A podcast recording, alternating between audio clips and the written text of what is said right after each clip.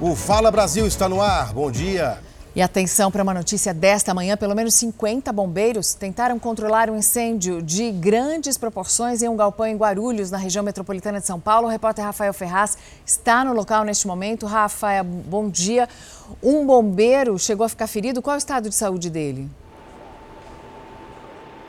Exatamente, Mariana. Ele teve queimaduras graves na perna, foi socorrido e encaminhado, inclusive, para um pronto-socorro daqui de Guarulhos, na Grande São Paulo. Bom dia para você, para Lair e também para quem nos acompanha por todo o Brasil. O Rincon vai mostrar, inclusive, imagens ao vivo para gente, porque o incêndio ainda é, começou a ser controlado neste exato momento. Estava conversando aqui há pouco com o Major De Castro, que é quem está comandando toda essa operação. Cerca de 50 bombeiros estão aqui controlando todo esse incêndio que começou hoje por volta de 4 4 horas da madrugada. A iniciativa, né, na verdade, a informação inicial que a gente teve era de que o dono deste galpão chegou para iniciar os trabalhos na madrugada desta segunda-feira e quando ele foi ligar ali o transformador para poder ligar outros equipamentos, acabou tendo uma explosão pequena no local, o que ocasionou então as primeiras chamas e depois essas chamas então se alastraram e que ocorreu né, todo esse fogo aqui na região. Ninguém estava ali naquele exato momento, a não ser o proprietário. Ele passa bem também, apesar de todo esse ocorrido. Rincon vai mostrar para a gente aqui um pouco do lado direito para vocês entenderem também todo o esquema do Corpo de Bombeiros que está aqui neste exato momento. Por causa da proporção deste incêndio, outros bombeiros da capital paulista também foram deslocados para cá nesta madrugada para poder ajudar a controlar essas chamas para não pegarem em outros galpões que tem aqui nessa área que fica bem próximo ao aeroporto de Guarulhos, aqui na Grande São Paulo. Eu volto ao estúdio do Fala Brasil. Obrigado, Rafael, com as informações ao vivo de Guarulhos, esse incêndio de grandes proporções. E no Rio de Janeiro, um apartamento pegou fogo agora pela manhã. O incêndio atingiu o segundo andar de um prédio residencial. O Corpo de Bombeiros está no local para combater as chamas. Até o momento, não há informações de feridos. E um dia antes do início do inverno, o dia amanheceu gelado na Serra Catarinense. Os termômetros registraram 7 graus negativos na cidade de Bom Jardim da Serra. O resultado é essa linda paisagem de geada. Campos e vales ficaram branquinhos agora cedo. Era um fenômeno que já era esperado pela Defesa Civil do Estado, que está sob a influência de uma massa de ar polar. E na Europa, o verão começa amanhã mas a Espanha já vem sofrendo com picos de calor e muitas queimadas. Os bombeiros espanhóis trabalham neste momento para combater os incêndios florestais em vários pontos do país, o mais recente na região de Navarra. Moradores de 15 aldeias foram retirados às pressas de suas casas por causa do risco de intoxicação pela fumaça. A previsão é de que o calor continue nos próximos dias Especialistas afirmam que essa onda de calor está diretamente ligada ao aquecimento global. Um motorista foi rendido enquanto dormia em uma parada de caminhões em Tatuí, interior de São Paulo. A vítima foi feita refém por três homens durante duas horas e foi trazida até a região metropolitana da capital. Os criminosos levaram dois celulares, dinheiro e a carga do caminhão. Até o momento, ninguém foi preso. Bombeiros e militares da Marinha encontraram o barco usado pelo indigenista Bruno Pereira e pelo jornalista Dom Phillips no dia em que foram mortos na Amazônia. Cristine Otaviano, bom dia para você. Onde é que estava o barco?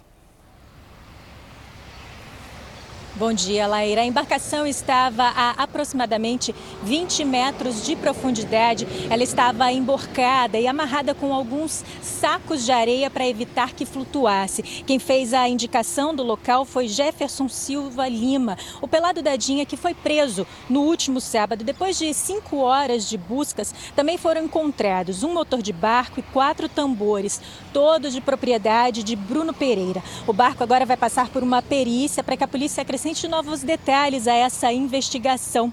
O Procurador-Geral da República, Augusto Aras, esteve em Tabatinga, no interior do Amazonas, para acompanhar estas investigações sobre as mortes de Bruno Pereira e Dom Phillips. Ele anunciou que vai destinar 30 procuradores da República para trabalhos exclusivos na Amazônia. Dez deles vão trabalhar com questões ambientais e indígenas. Lair, Mariana. Obrigada, Cristine. Agora exclusivo as imagens da reconstituição das mortes do indigenista Bruno Pereira e do jornalista Dom Phillips. Um caso solucionado rapidamente por uma força-tarefa liderada pela Polícia Federal, com mais de 300 pessoas, incluindo agentes do Exército e da Marinha, com patrulhamento aéreo nas áreas de florestas e rios. Positivo, tranquilo, tem uma informação de, de dois canoão aí. Essas imagens foram gravadas meses atrás para um documentário da rede de TV Al Jazeera. O indigenista Bruno Pereira alerta a equipe de vigilância indígena do Vale do Javari sobre a presença de pescadores ilegais. Ele passou aí pelas aldeias, vocês conversam aí entre os Canamari, e tem uma equipe de pescador andando junto, copiado? O repórter cinematográfico Jules Geprat acompanhou o trabalho de Bruno e dos vigilantes indígenas da floresta. Posso dizer que minha experiência eh, durante essas duas semanas foi muito intensa. Foi o Júlio que gravou um encontro tenso entre Bruno e o homem, que meses depois confessaria ter matado o indigenista. Bruno aparece de costas, do lado esquerdo. A lancha dele se aproxima da embarcação de Amarildo. Amarildo não reage bem à abordagem. Área aqui toda a vida nas pescas aqui. Tu sabe disso, né? Área aqui é da comunidade, não tem nada a ver com indígena, não. E logo em seguida, fala em tom de ameaça para que a equipe de Bruno saia do local.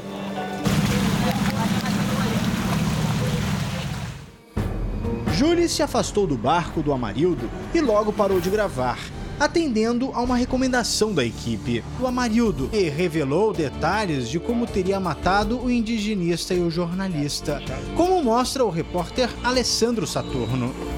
Quarta-feira, 15 de junho, Amarildo Pelado é levado por agentes da Polícia Federal até um pequeno porto. Lá eles entram em um barco e começam a navegar rumo aos pontos indicados por Amarildo aonde foi afundada a lancha. Então aqui, ah, esse, este local onde foi afundada a lancha. Você pode apontar? Mais à frente, Amarildo indica o ponto onde o barco de Dom e Bruno foi emboscado por Jefferson, conhecido como Pelado da Dinha. E ele confirma que houve troca de tiros. Ele estava aqui em sua canoa de madeira matando um pirarucu. É isso? Mas você viu a hora que a, a hora que o Jefferson disparou contra o Bruno? Então o Bruno tentou, acelerou a voadeira e ele disparou contra o Bruno? Foi isso? Foi. Teve disparo aqui, ele também atirou contra ele. Contra o troca de tiros. Teve troca de tiros. Teve o Bruno, troca de tiros. O Bruno chegou a revidar. Chegou a revidar. A intenção era matar o Bruno né, e, e o Dom é, acabou sendo executado porque estava junto. Já em terra, a equipe chega a um lugar bem escondido, no meio da mata. Lá, Marildo conta o que ele e Jefferson fizeram na sequência. É isso, Marildo? Vocês trouxeram numa canoa até aqui, os dois corpos? Aqui foi feito A tentativa de ocultação dos corpos não deu certo e eles voltaram ao local no dia seguinte. Aí vocês decidiram ir para o outro lado? Outro lado. E do outro lado fizeram o quê? Foi cavado o buraco e enterrado. A perícia esteve no local. Os peritos colocaram marcadores nos indícios encontrados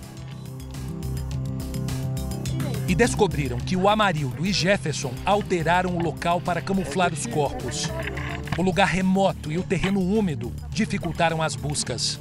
Na cova, o desafio maior é que é, era uma, uma região de igapó alagada. Esses corpos estavam em uma cova na beira do rio, às vezes submerso, depende se o rio está mais cheio ou um pouco mais vazio. E era uma lama. É muito mais difícil você trabalhar em um local úmido assim do que você trabalhar com, com solo seco, por exemplo. Um trabalho minucioso só foi possível graças à ação rápida da investigação. Se talvez nós tivéssemos demorado algo mais, nós teríamos perdido a possibilidade de colher os depoimentos, né, é, inicialmente do Amarildo, que né, se mostrou como um dos executores, né, e a partir de então, puxando o fio desse novelo, a gente desvendar toda aquela situação. De acordo com o laudo divulgado pelo Instituto Nacional de Criminalística no fim de semana, a causa da morte foi traumatismo por arma de fogo com munição típica de caça. Os exames também confirmaram que os restos mortais eram mesmo de Dom e Bruno. Além de Amarildo, a polícia prendeu o irmão dele, Ozenei da Costa de Oliveira. E no sábado, o terceiro suspeito de envolvimento no crime se entregou na delegacia de Atalaia do Norte. Ele é Jefferson da Silva Lima, conhecido como Pelado Dadinha.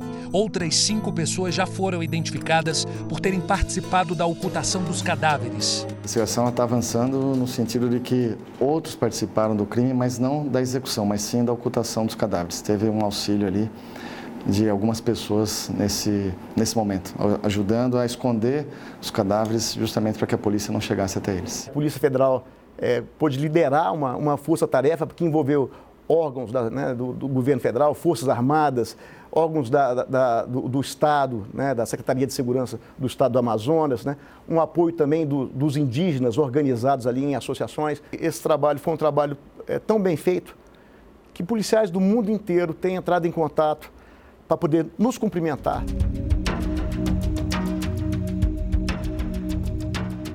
A Marinha do Brasil e a Polícia Civil de Minas Gerais vão investigar as duas mortes que aconteceram na represa de Furnas, em Capitólio. As vítimas já foram identificadas. Lauro Xavier Berbel Júnior, de 62 anos, e Isamara Pereira Messias, de 22, são as vítimas fatais que estavam a bordo da embarcação com 10 passageiros, que tombou no Lago de Furnas, em Minas Gerais.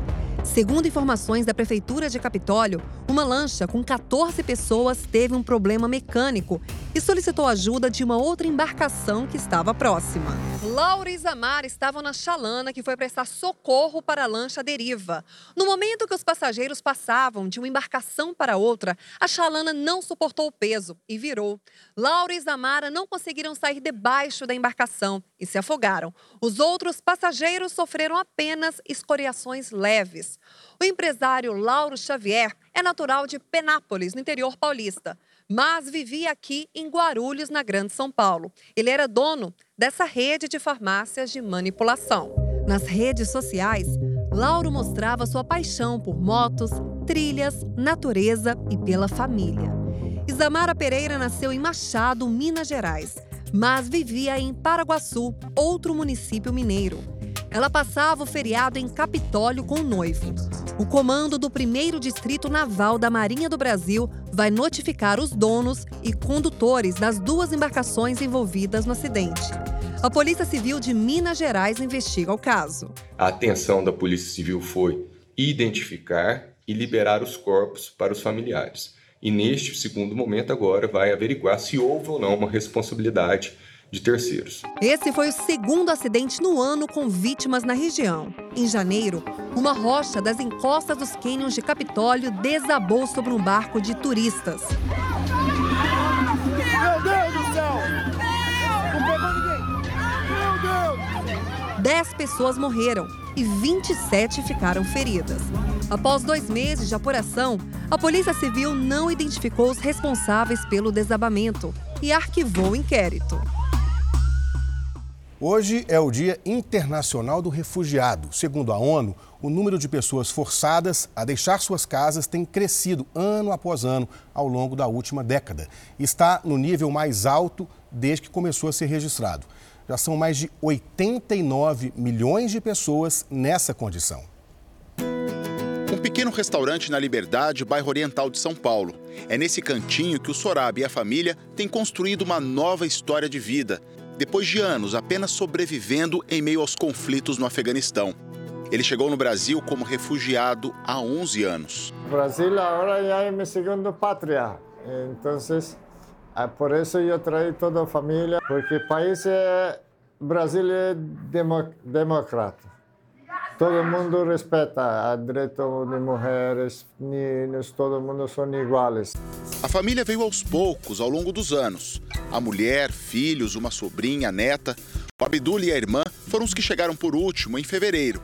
Ele tem só 17 anos, já entende português e diz que foi bem recebido no nosso país. Muito gentil comigo, com minha família. Yeah, eu gosto do Brasil. Aqui tem muito liberdade. O Brasil é o segundo país no mundo em que a população mais dá apoio ao governo para o recebimento de refugiados. 86% dos brasileiros concordam com a vinda de pessoas que precisam deixar os países delas para sobreviver. Nós só perdemos para a Suécia, onde esse apoio vem de 88% da população. Apoio sim, porque eles são sofredores, né? Eles têm que vir procurar uma coisa melhor para eles. Eu sou a favor, principalmente refugiado de guerra e cultural, né? Pessoas que são repreendidas por sua raça, crença. 75% dos brasileiros apoiam a vinda de refugiados se eles estiverem fugindo de guerras, de conflitos violentos. E 66% das pessoas aqui acreditam que os refugiados contribuem para o desenvolvimento do Brasil. É um, uma porta de oportunidades para nós receber novas culturas, novas línguas, maneira de viver, como conviver, como aceitar as diferenças, raças, cultura. Hoje é o Dia Internacional do Refugiado. De acordo com a Organização das Nações Unidas, mais de 89 milhões de pessoas foram obrigadas a deixar as casas delas por conflitos, problemas climáticos, falta de comida, perseguições ou abuso de direitos humanos. É o maior número já registrado pelo Alto Comissariado da ONU para Refugiados. Crise que foi agravada com a guerra na Ucrânia. As projeções indicam que esse número passe de 100 milhões nesse primeiro semestre de 2020. De acordo com o um relatório do Ministério da Justiça e Segurança Pública, em junho do ano passado, o Brasil tinha 60 mil refugiados. Só em 2020 foram 29 mil pedidos de refúgio, pessoas vindas de 113 países, 60% da Venezuela. E, apesar do Brasil não estar entre os países mais xenófobos do mundo, ou seja, entre aqueles onde o preconceito contra migrantes e refugiados é muito presente, nós não somos um dos principais países de destino dessas populações. Pelo contrário, aquelas representam menos de 1% total da população brasileira. Isso ocorre principalmente porque a gente está distante dos principais fluxos de deslocamento humano do mundo, com exceção da Venezuela, né, país que faz fronteira com o norte do Brasil, o que inclusive explica por que hoje a população venezuelana é a nossa maior população refugiada. Uma parte do coração do seu Sorabi ainda bate muito longe daqui. Três filhos dele tentam deixar o Afeganistão e se juntar à família no Brasil, a nova casa deles. Se o Brasil não recebia, não abria braço para mim, para minha família, e hoje seguramente não sabemos se estávamos vivos ou não.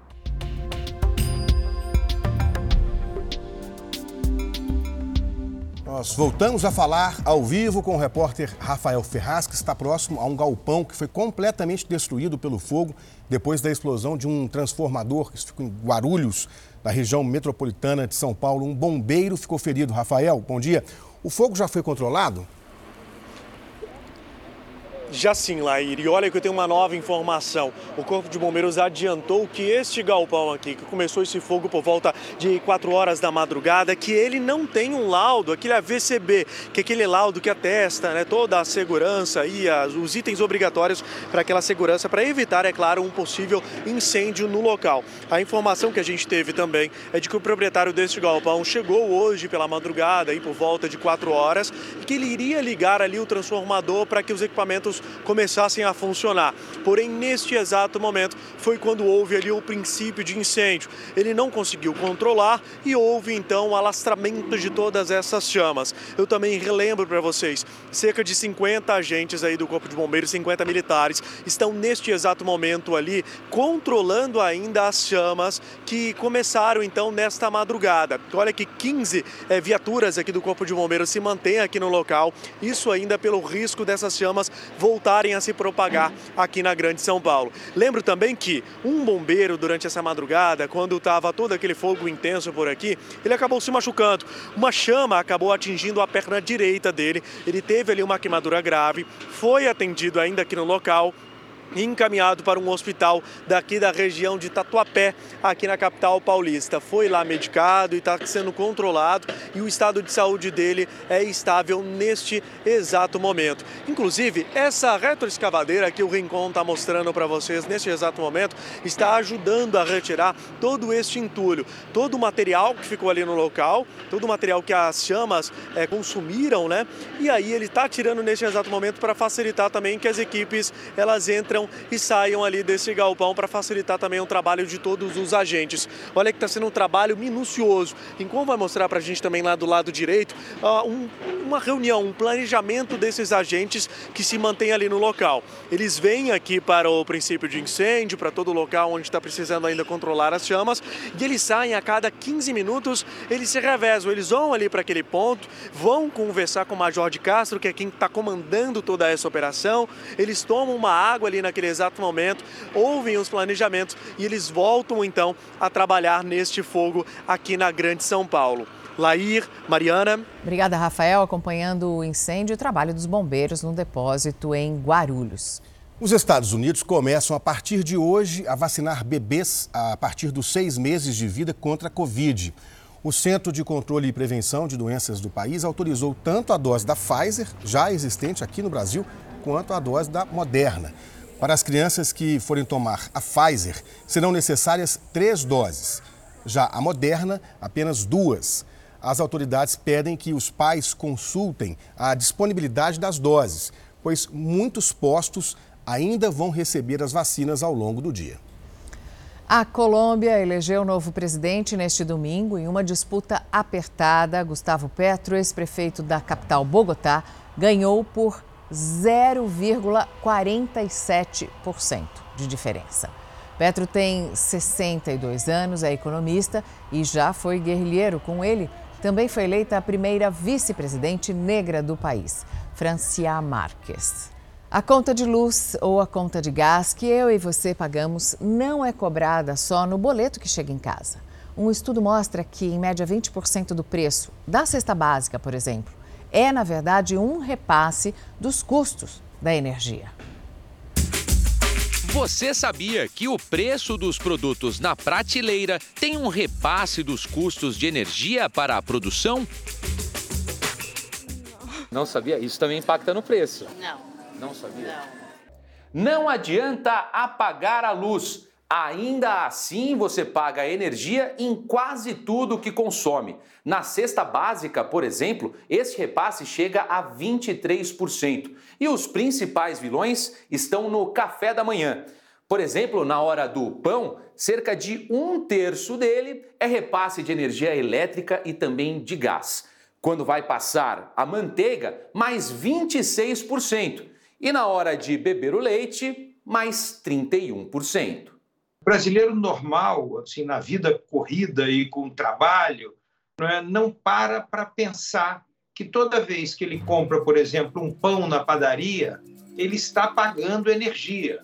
Então, isso está em todos os produtos. É, isso está, por exemplo, num caderno que uma mãe compra para um filho levar para a escola, 36% do custo dele é energia. De acordo com o IBGE, de 2019 para cá, a energia elétrica acumulou uma variação de mais de 276%. Já o custo do botijão de gás cresceu 260,7%, elevação que é sentida no bolso quando as pessoas vão ao mercado. Tudo caro. Todo absurdo. Está muito desproporcional à realidade que nós estamos vivendo, nós brasileiros estamos vivendo, na verdade. Dentro da casa da dona Luísa, a economia de energia está por todo lado. Ela também percebeu que os preços estão mais caros nos mercados. Para continuar economizando, ela já pensou em outras estratégias. Como eu ando muito para pesquisar preço, então, como o preço, né? De repente, a manteiga.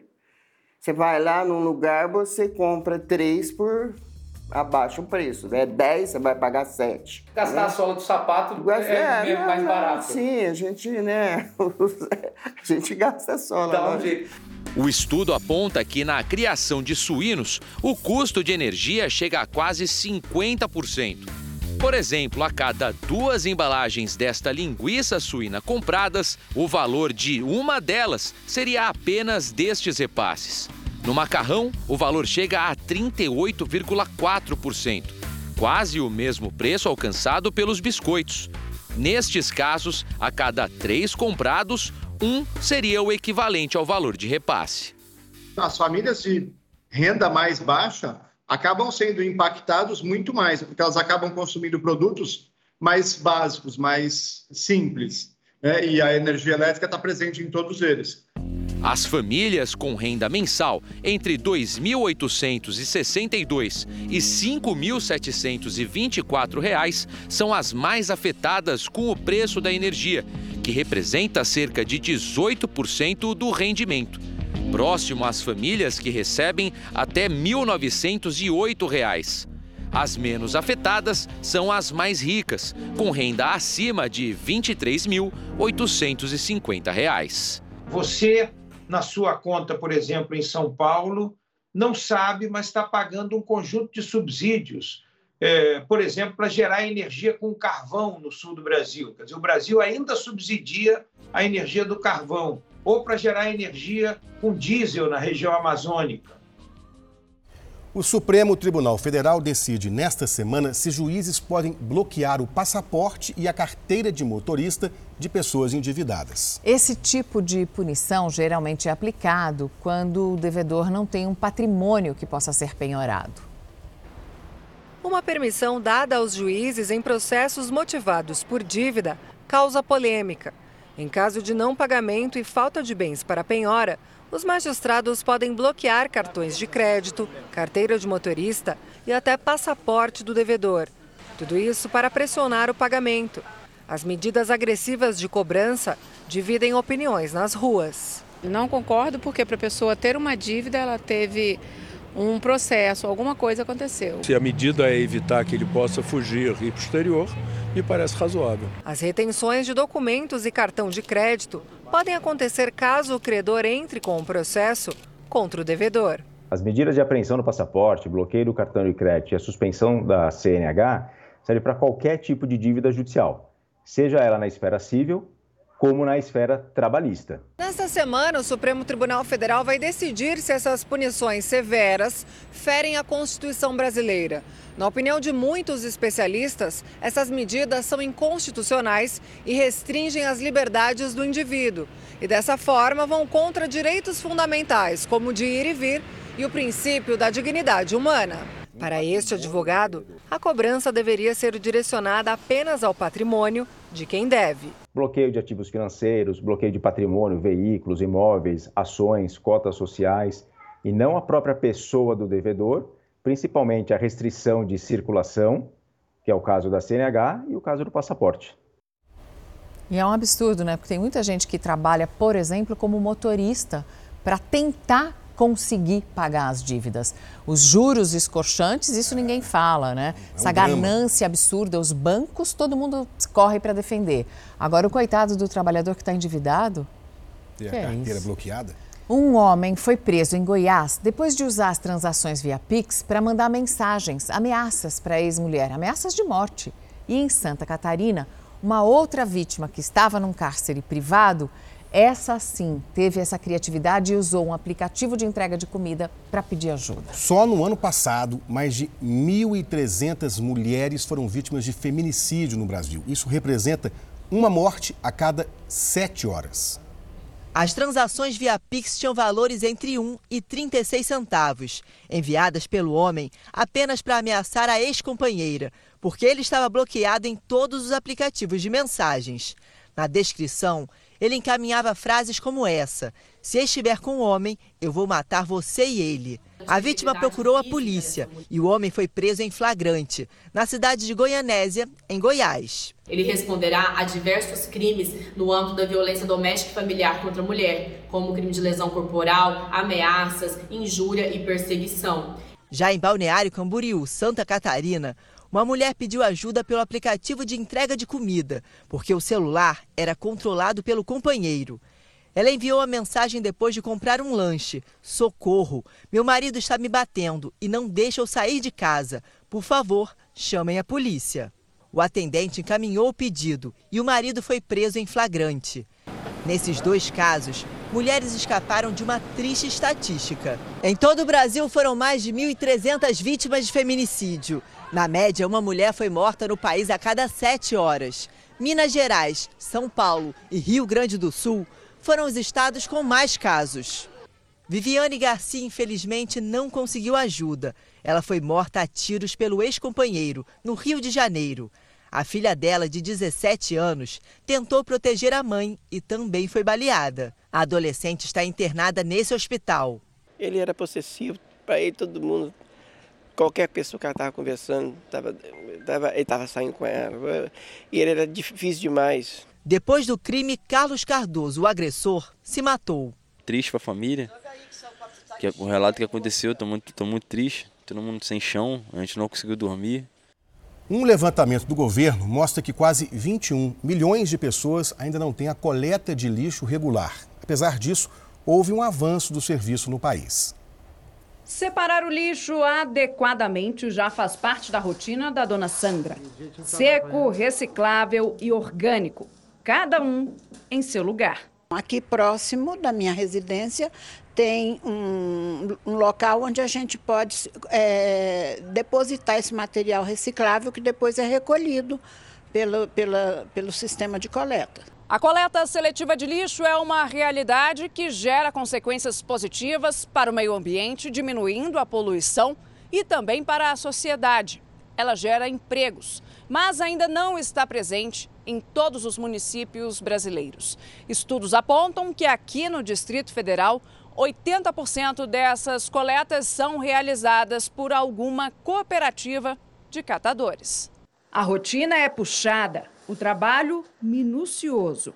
Passa por diversas etapas até o destino final. A gente faz um trabalho de bater na porta das pessoas, explicar qual a importância de separar, que esse material separado você diminui a questão do aterro sanitário, a parte dos catadores, porque é desse material reciclável que cada um que está aqui nessa cooperativa sobrevive e tira o seu sustento. Um levantamento do governo federal mostra que em 2020, no país, 90,5% da população urbana e rural foram atendidas com a coleta direta, feita porta a porta, e indireta, aquela em que os resíduos são colocados em containers e o caminhão retira. Considerando apenas a população urbana, esse número sobe para 98,6% no mesmo período. O estudo também aponta que a cobertura dos serviços muda de acordo com a região. A Sudeste se destaca. Por último, a região Norte, com a menor cobertura. Esse número é surpreendente, porque ah, se falava até uns anos atrás que um terço do resíduo não tinha destinação correta. Então, isso quer dizer que a gente conseguiu melhorar quase 20% né, em menos de cinco anos. O próximo desafio é você evitar aterrar o lixo.